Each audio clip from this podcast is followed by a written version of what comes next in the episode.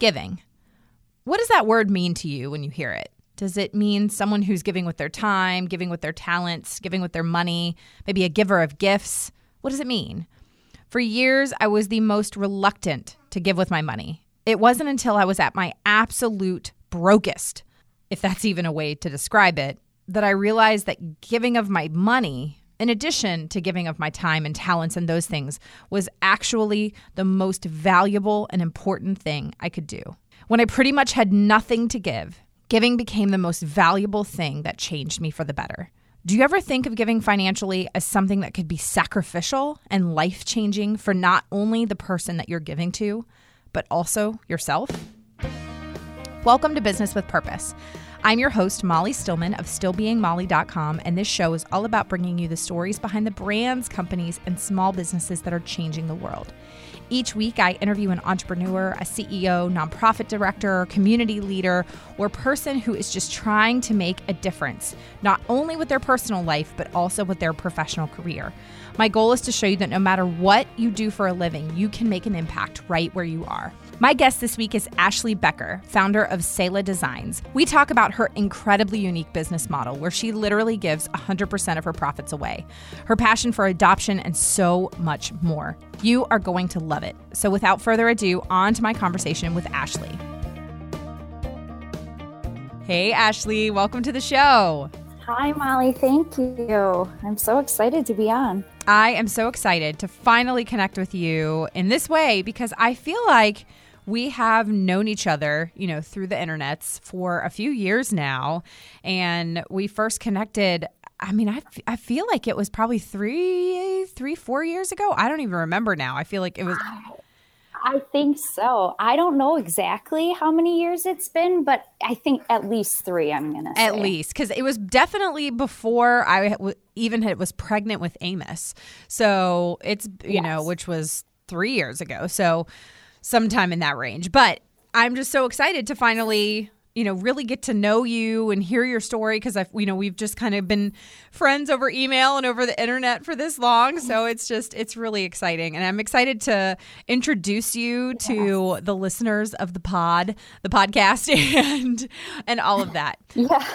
So without further ado, I just want to jump right in and get to know you and hear all about you and your life and Selah Designs and how that all came about. So will you do what all my guests do and give us the Ashley 101? Yeah. So I run Selah Designs, which is a jewelry business that I started several years ago and kind of slowly evolved from just a little hobby, selling to friends, that whole kind of thing, into really a full business that is a nonprofit, and we support orphan care primarily, and also some other local charities that we're really passionate about. But beyond that, I also have 4 kids. Super mom. Yeah. Oh my goodness. So that's interesting in and of itself. I do stay home with my kids and work from home, so you know how that goes. Yes. It can be really great. And also overwhelming at the same time, right? Yes. I mean, I feel like, all moms, working moms, stay-at-home moms, work-from-home moms, like everybody has their challenges. But I'm like, there just really is something different about working from home and also staying home with your kids. It is... You just kind of work when you can, and you just, like, life looks crazy. Somebody was like, could you do one of those, like, day in the life things? And I'm like, I don't think you actually want to see that because I think it would maybe burst your bubble of sometimes how disorganized my life probably looks from the outside. I'm like, yes, here I am on a conference call. My kids are watching Dora. Like, it's a whole there's a whole thing of just, like, there's probably too much TV. Way too many snacks are eaten. And a lot of times it's me telling my kids to go back to their room for quiet time. Like, yeah, absolutely. See, I know. We all do the same things. Yes. I mean, yes. Nobody loves to park their kids in front of a movie, but sometimes that's just the way life is. Sometimes that's what you have to do because you're like, okay, I'm going to come up with these creative activities like coloring or Play-Doh. And then after 5 minutes, they're like, I'm bored. Like, and I'm like, just Go outside. Go do something. Find an activity. Like, why do you need to be in my presence at all times? Yes. Yes. Well, I have, my oldest is 8. And so it does get a little bit easier as they get into that age. But yet at the same time, then he wants to play games with me that the younger ones can't play. So, every age has its advantages, I guess. Absolutely. Absolutely. Okay. So you've got 4 kids. You run this business that started as a hobby, but it's now a full-fledged nonprofit. And so, tell us a little bit about what that process looked like from when you started to where you are now, and what made you decide to take it, because you do something really, really unique. You donate 100% of your profits to charity, which is amazing. I mean, it is truly, truly so inspiring. So I would love to hear kind of how that evolved over the years and what made you decide to, that, what, this could actually really be something that makes a positive impact. So how I started selling was to raise funds for my husband to go on a missions trip. When my oldest was born, I quit working, and I was honestly bored out of my mind as far as using creativity and just using my mind. And so I started making jewelry and giving it as gifts, and friends and family members started saying, oh, you should sell it. And we needed the money for my husband to go on this trip to an orphanage. So that's how I got started selling. And then I just really slowly never really dove in a full time, I'm going to do this 40 hours a week kind of way, but just really slowly started selling more and more to people in the community. And then after a couple of years, a friend asked me to do an art show with her. And that kind of really started me into, okay, what does this look like as a real business? And we continued after my husband went on the trip to the orphanage. We continued to give all the profit to that same orphanage. So we started raising more and more funds, and we started to have some real conversations about, what's the purpose of this business? Why are we doing it? Mm-hmm. Giving was very important to us, and we felt like living on one income, we couldn't give how we wanted to. So we just made a decision very early on that this business, the whole purpose was going to be to give. Yeah. And so orphan care was something that was really big on our hearts. And so that's where we started giving. And that is still to this day our primary place where we give. And we also work with some local organizations because we want to give first in our community. And so we decided to go the nonprofit route for a number of reasons. But one of the biggest things that helped us is that way we couldn't even be tempted to kind of keep the money for ourselves.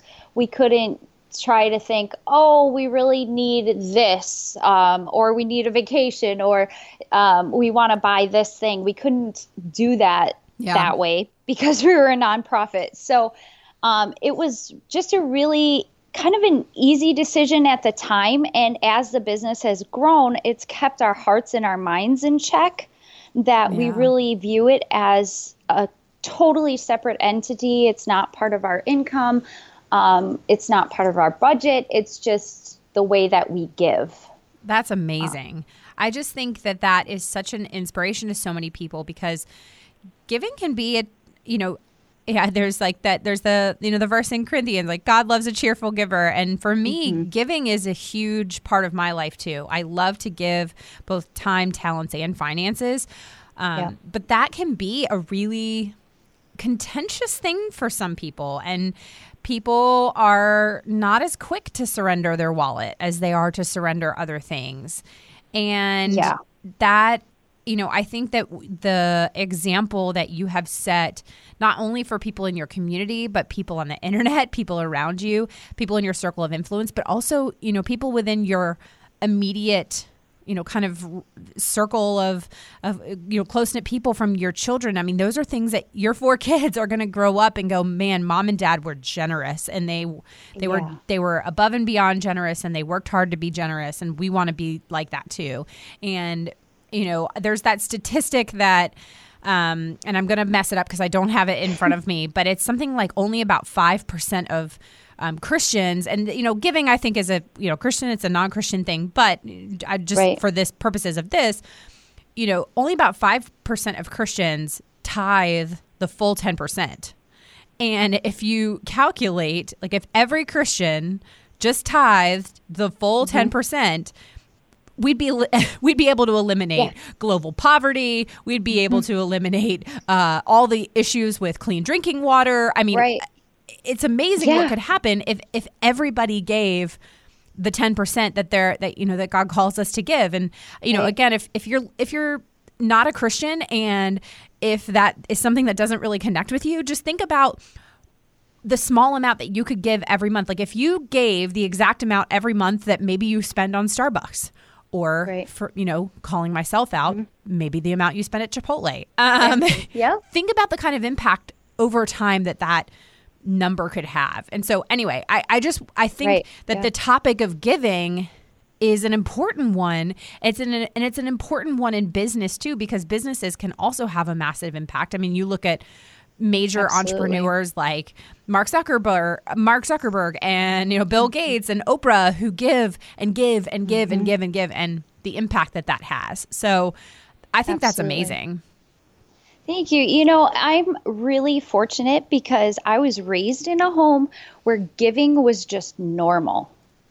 It's just how we functioned in our home. And so I think that because I saw that example my whole life, that it just was normal and kind of a natural thing to me. I didn't think that much about it. But the same wasn't true for my husband. He wasn't always the same way, but I think through the years of kind of just experiencing God more and getting more into just the Word and knowing God more and deeper, he has just become an incredible giver, which is amazing for our whole family. Yeah, I was going to ask that, because that can also tend to be, I was actually having this exact conversation with a friend last week, that this can tend to be a contentious issue in marriage. And when you have couples that come from different backgrounds or different, I was talking to a friend, if somebody who's a Christian marries a non-Christian, then maybe that can be an issue that comes up in marriage when the wife wants to tithe, but the husband's not a Christian and he doesn't believe in that. So that can be a huge issue. And so, I was wondering how that kind of played out, with you guys. Was it easy from the beginning, or was it a challenge at first?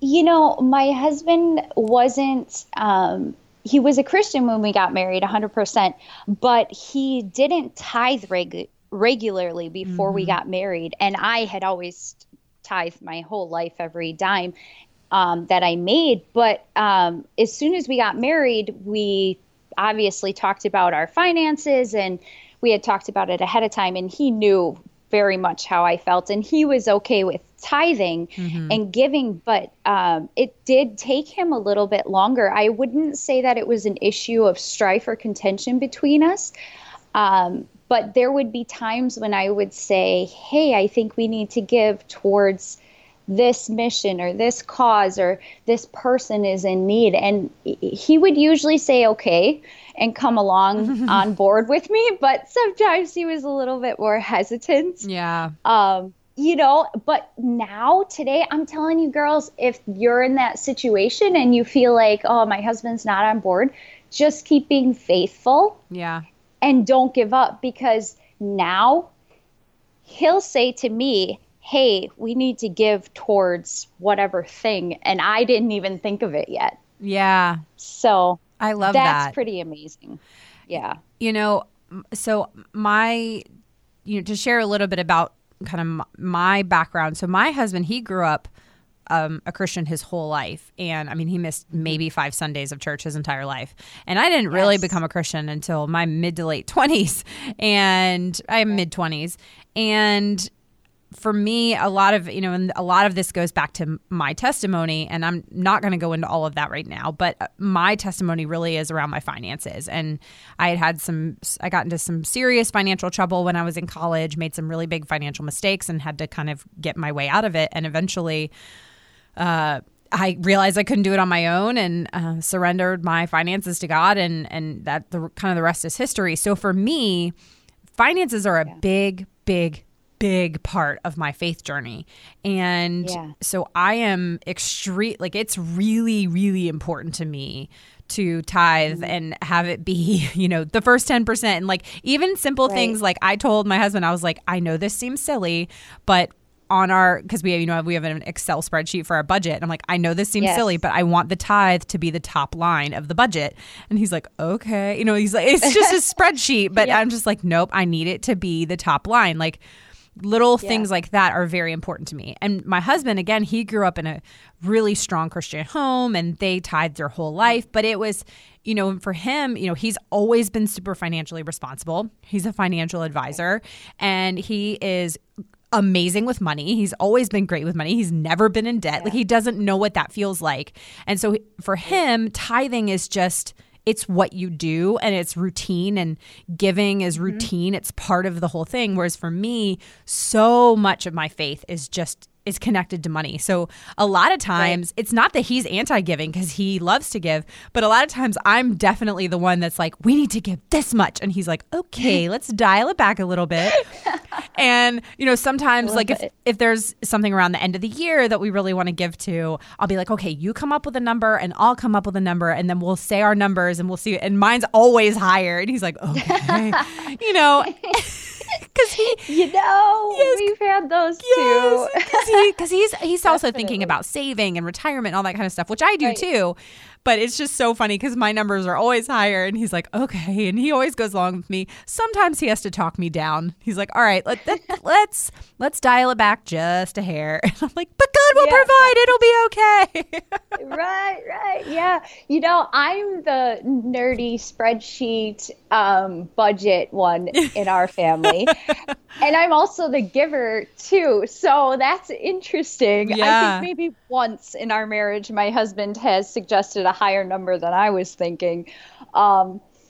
But, you know, we work it out. I'm the same with my Excel spreadsheet. Tithe is the first line. Absolutely. Yeah. And giving is number two. And I think they go hand in hand. And that's just the way we've always handled our money and the way that I was trained to handle money. And I just see God blessing it. And I just won't go any other way. I don't care what anyone says. I'm going to give. Yes. I think it's amazing. Okay. So I want to dive into a little bit into the business, into Selah Designs. So first, share where you got the name from. Okay. The name for the business isn't the most exciting thing. I'm sorry. No, that's okay. I'm always just curious. You know, it's so funny. That's one of the biggest questions I get asked. The name is just an old Hebrew word for stone. And where I started was the first time I ever made jewelry, I was in a little bead store and I was just picking random stones. And they taught me right there in that shop how to turn them into earrings.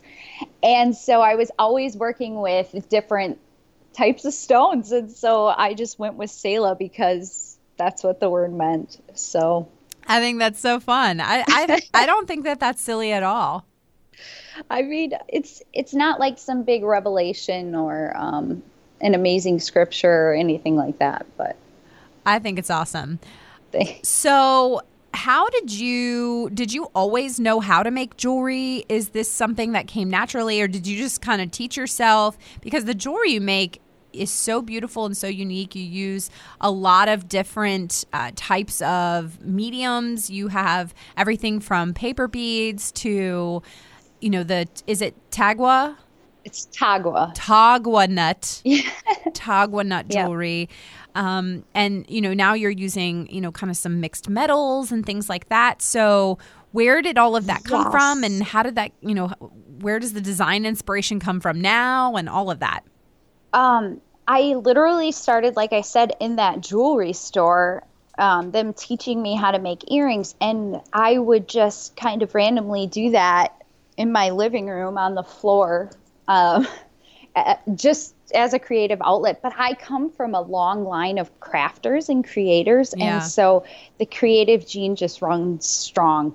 In our family, there's lots of us. And so I just really started tinkering and making stuff and finding inspiration all over. I'd see a picture of something and think, ooh, I like that pattern, or, that shape. Let me see how I can make that. And I started to get more into ethical fashion. And I think I was trying to think back of what really pushed me into this world of ethical clothing. And I think it was a documentary I watched, and I just couldn't get past the faces of these children and parents being put in factories where they couldn't see their kids for months on end, and just this horrible working condition. So anyways, I started to get really into that, and I wanted to use materials that were ethically sourced. And I had just ordered some tagua nuts kind of on a whim and started really creating with them, and people loved what I was making, and it just became my bestseller. So most of what I do now is in some way connected with tagua nuts. I love that it's a natural material. It's eco-friendly. The tagua nuts grow in the Amazon rainforest, and they are harvested there by local artisans and dried out. Then the nuts are sliced and dyed in all different colors and shades. And so it provides an ethical industry and jobs that are sustainable for artisans in South America. And then I take the pieces once I get them and design all different things. I know you are loving this conversation with Ashley, but I want to take a moment to thank our sponsor of the show, who is able to help make the show possible, and that's CauseBox. You know my love for CauseBox, my favorite ethical quarterly subscription box that I've been a member of for over 2 years. CauseBox is curating the best products that do the most good. In each seasonal box, you'll find everything from fashion, accessories, homewares, and jewelry, and the best skincare and wellness products. Not only are the products made by some of my favorite companies, oftentimes CauseBox actually collaborates with these companies to make their exclusive products just for the seasonal box. These are limited edition products that you cannot get anywhere else. The products are not just beautiful, they're also useful. They're functional, and each box delivers amazing value with a guarantee of over $150 worth of products for only $54.95 or $39.95 if you use my coupon code, which is Molly.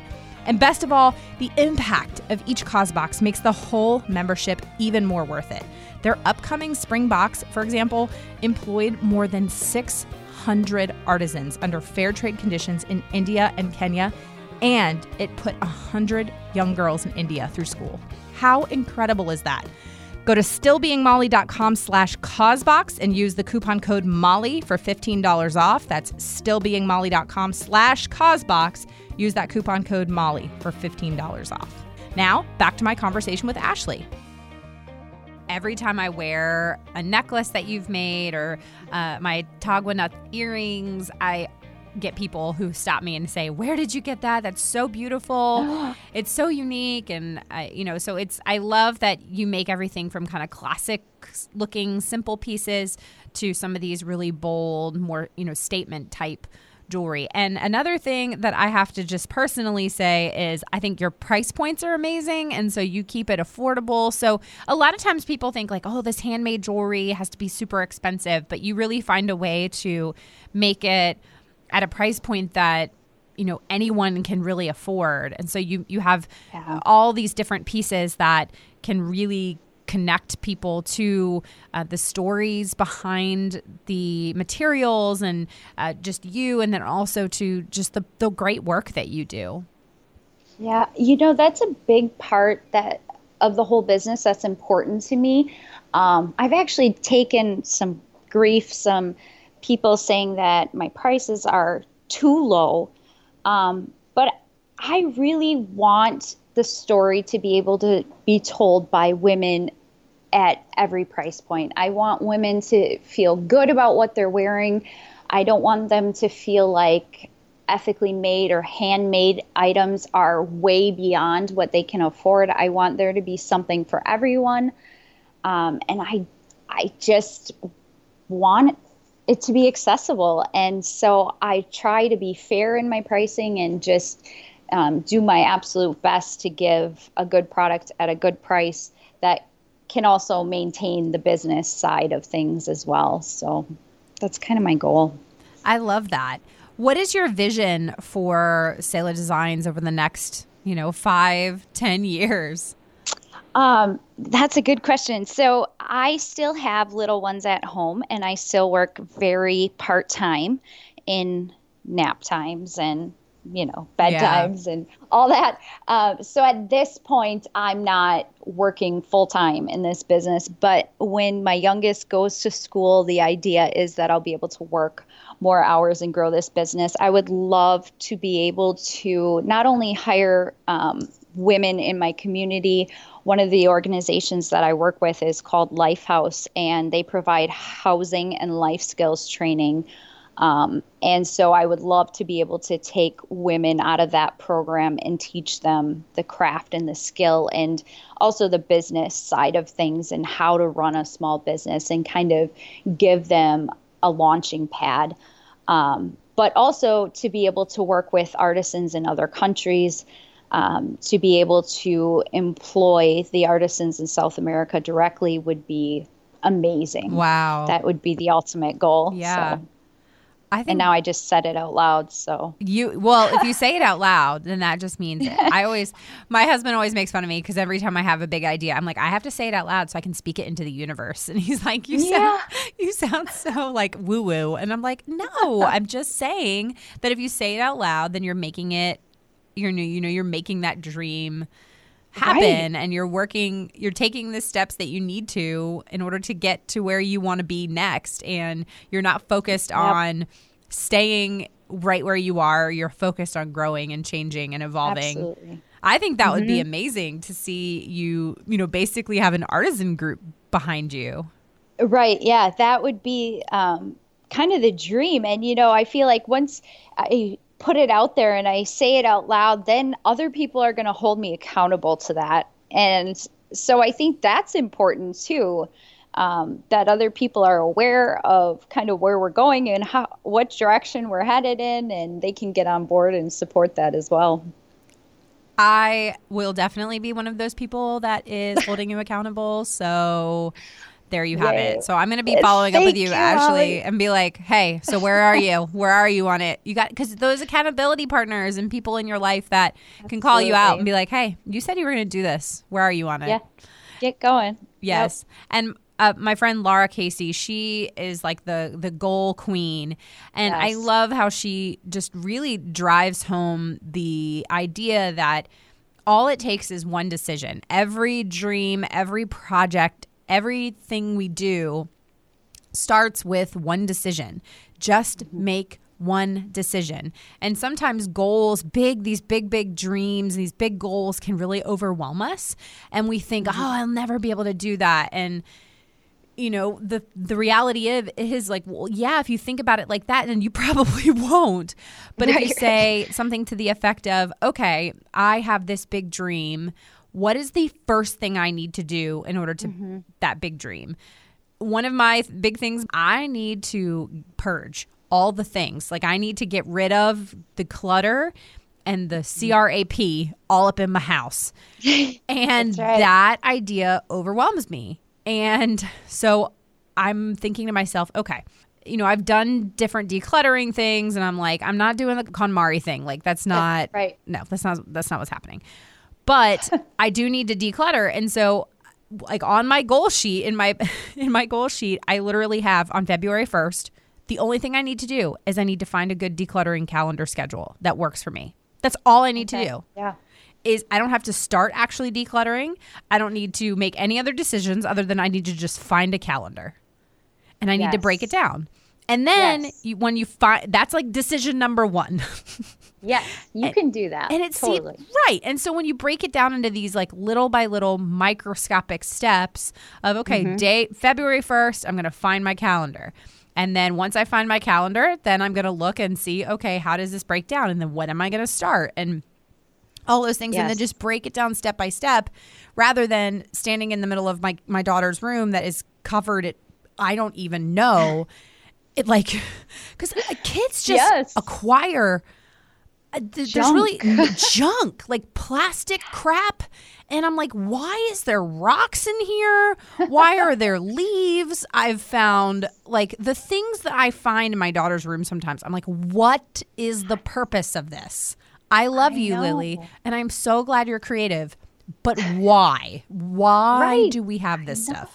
Yes. I know. It's everywhere. It just amasses. I'm constantly in a state of purging and always getting rid of, especially like January. I don't know if you get that too, but like the beginning of the year, I'm like, we got to get rid of everything. Get it all out. Get it all out. Get it all out of my house. So my husband's like, settle down. Yes.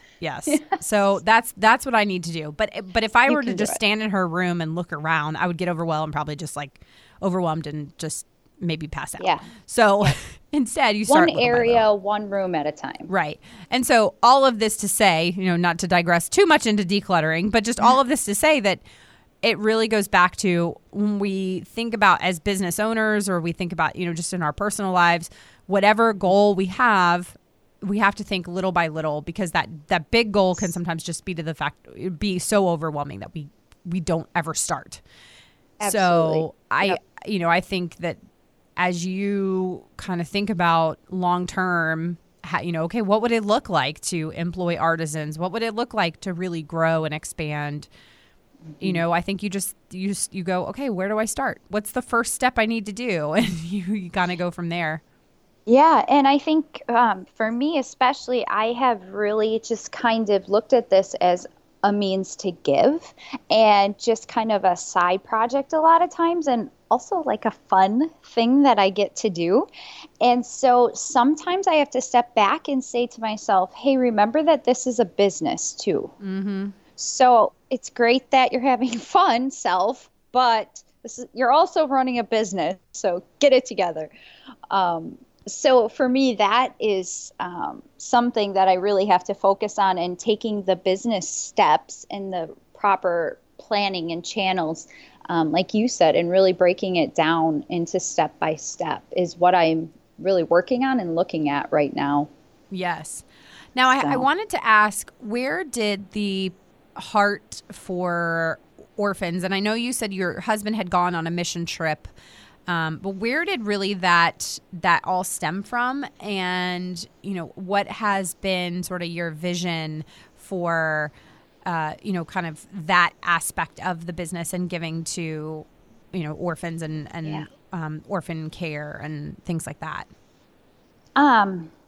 My husband went on the trip to the children's home, but I had gone with him the year before. I was actually pregnant when he went this time, which is why I couldn't go along on the trip.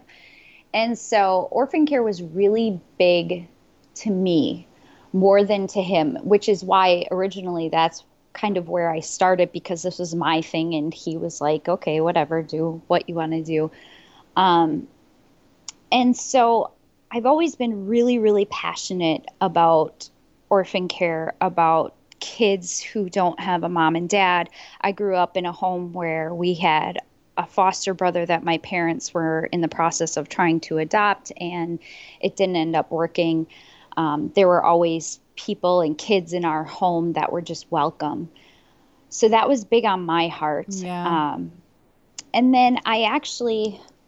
It's kind of crazy how it all worked out in our family, but we were giving every bit for a couple years into helping with orphan care. And I actually spoke at a conference and I was talking about doing what God had put in your heart to do. So whatever your thing is that God has given you, because I truly believe that God has given each one of us something that we're passionate about and something that we need to pursue.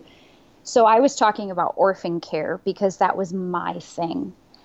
And I talk very openly about it and about caring for the widows and orphans, like in James 1:29, you know. Yeah.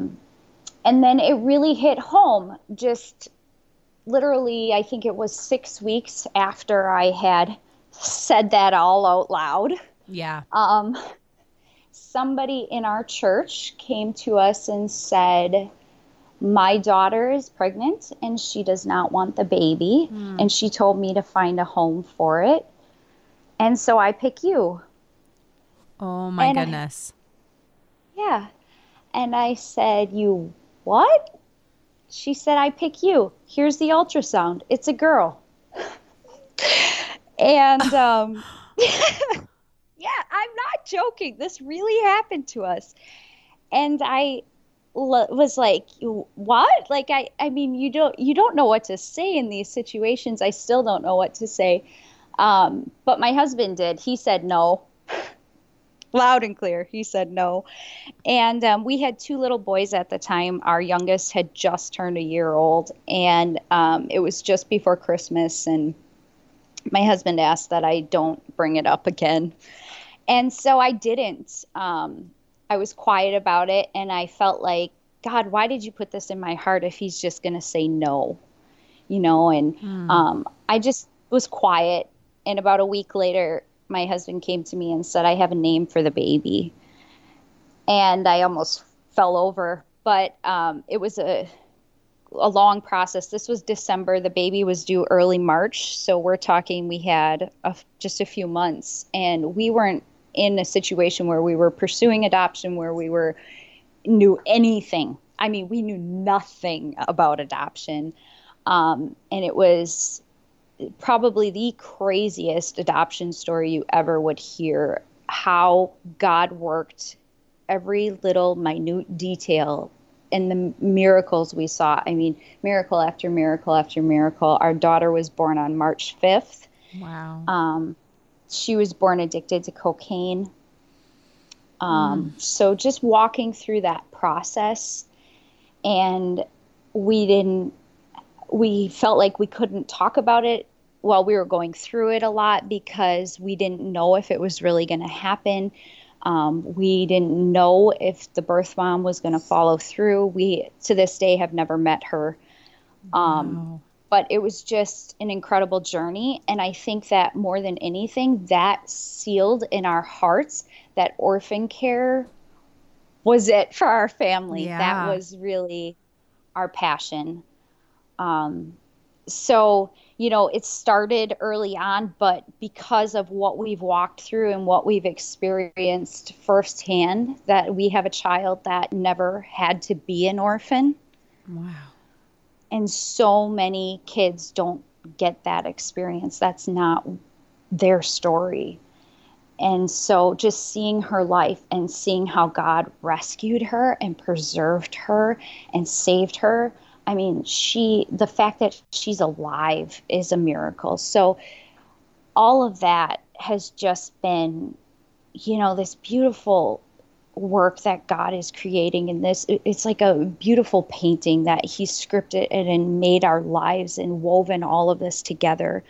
And so because of that, I mean, orphan care is just so important to us, but also seeing families reunited and seeing women restored after coming out of the lifestyle that our daughter's birth mom is still in to this day, unfortunately. But just being able to help people in these situations, our eyes have been so opened Wow. to things that we had no idea. Yeah. No idea. Wow. And so, yeah, just being able to see that is just made it so much more real to us. Yeah. Yeah, I did not know that part of your story. So thank you so much for sharing that. And I know that is going to really encourage a lot of people and inspire a lot of people. So thank you for just kind of being vulnerable and sharing that part of your story. And I really appreciate it. Yeah.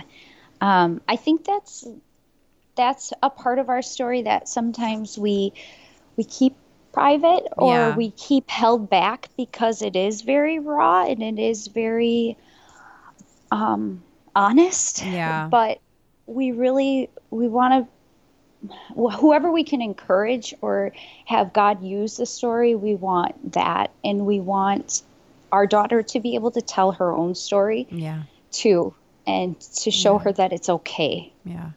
Yeah, absolutely. Ashley, wow. Seriously, thank you so much. I can't appreciate you enough. And, yeah. Oh man. So, okay. I'm like, this is okay. Here's where I need to regroup. Okay. So, you know, we're going to transition to a little bit more of a lighthearted part of the show, but not, I mean, I am like, I think that all of this is so important and really just tells the story of how amazing you are and how amazing Selah Designs is. I will have the links to connect with you and Selah Designs in the show notes. And I will make sure to have all of that information so people can support you and shop with you and all of that. And a bonus for you guys, if you use the coupon code SB, like S as in Sam, B as in boy, Molly, MOLLY, free ship. You can get free shipping on your order from Selah Designs. So that you should use that. And it's there in the Etsy shop. But you can also just Google Selah Designs, SELA Designs. And again, you can use that SB Molly free ship for free shipping. So get yourself some jewelry, some gifts. So we got Easter coming up. We got Mother's Day. You know, and really just a just because gift, you can shop Selah Designs, SB Molly free ship for free shipping. Okay, Ashley, here is the part of the show where I've dubbed it the lightning round, and I'm going to ask you some fun questions just to get to know you a little bit more. And, you know, we're just going to have some fun. So this is also the part where my husband inserts a fun sound effect here. I have no idea what he will choose. Every week is a surprise, and it's always fun to see what he conjures up. So, are you ready, Ashley? I am ready. Your Honor, I move to disqualify Ms. Vito as an expert witness. Can you answer the question? No, it is a trick question. Why is it a trick question? Watch this. Because Chevy didn't make a 327 in 55. The 327 didn't come out till 62. And it wasn't offered in the Bel Air with a 4-barrel carb till 64. However, in 1964, the correct ignition timing would be 4 degrees before top dead center. All right, first question is, what would be your first question after waking up from being cryogenically frozen for 100 years? Are there still iPhones? Are there still iPhones? It's probably know. Some like... we like can like teleport using like a telepad. Flying and cars. Are there flying cars? Yeah. Yes. I love it. That's hilarious.